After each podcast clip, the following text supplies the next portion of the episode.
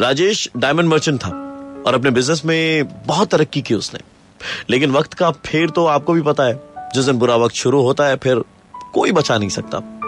एक ही साथ उसके वर्कशॉप और उसके शोरूम पर चोरों ने धावा बोला और उसकी सारी कमाई ले चले।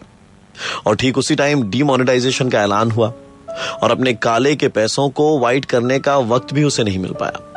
कुल मिलाकर पूरी तरीके से बर्बाद हो चुका था राजेश।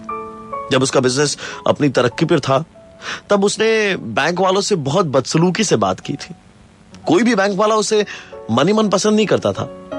पर बिज़नेस क्योंकि राजेश की तरफ़ से ज़्यादा आता था, इसलिए राजेश को उन्होंने सर पे बिठा के रखा था।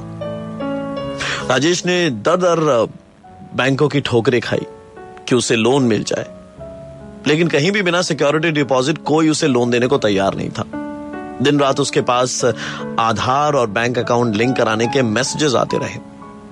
वो बैंक वालों का मुँह नहीं देखना चाहता था, क्योंकि एक वक्त जो उसे सर पे बिठा के रखते थे, आज उसके बाप बन गए थे।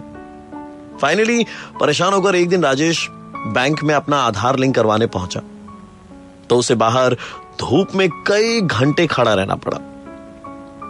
उस बैंक का सिक्योरिटी गार्ड, जो कि राजेश को पहचानता था, उसने राजेश को ऐसे हाल में देखा तो राजेश को बस एक ही सलाह दी।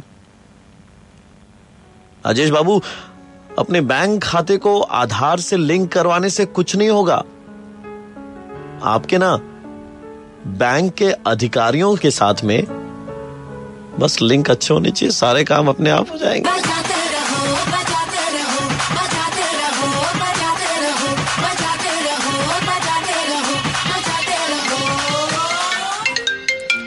क्या हो गया? भैया वो नीरव मोदी का कॉल आ रहा है। अरे उसको बोलो कहानी होने की थी लेकिन पात्र हमने राजेश रखा था नाम। वो चेंज कर दिया।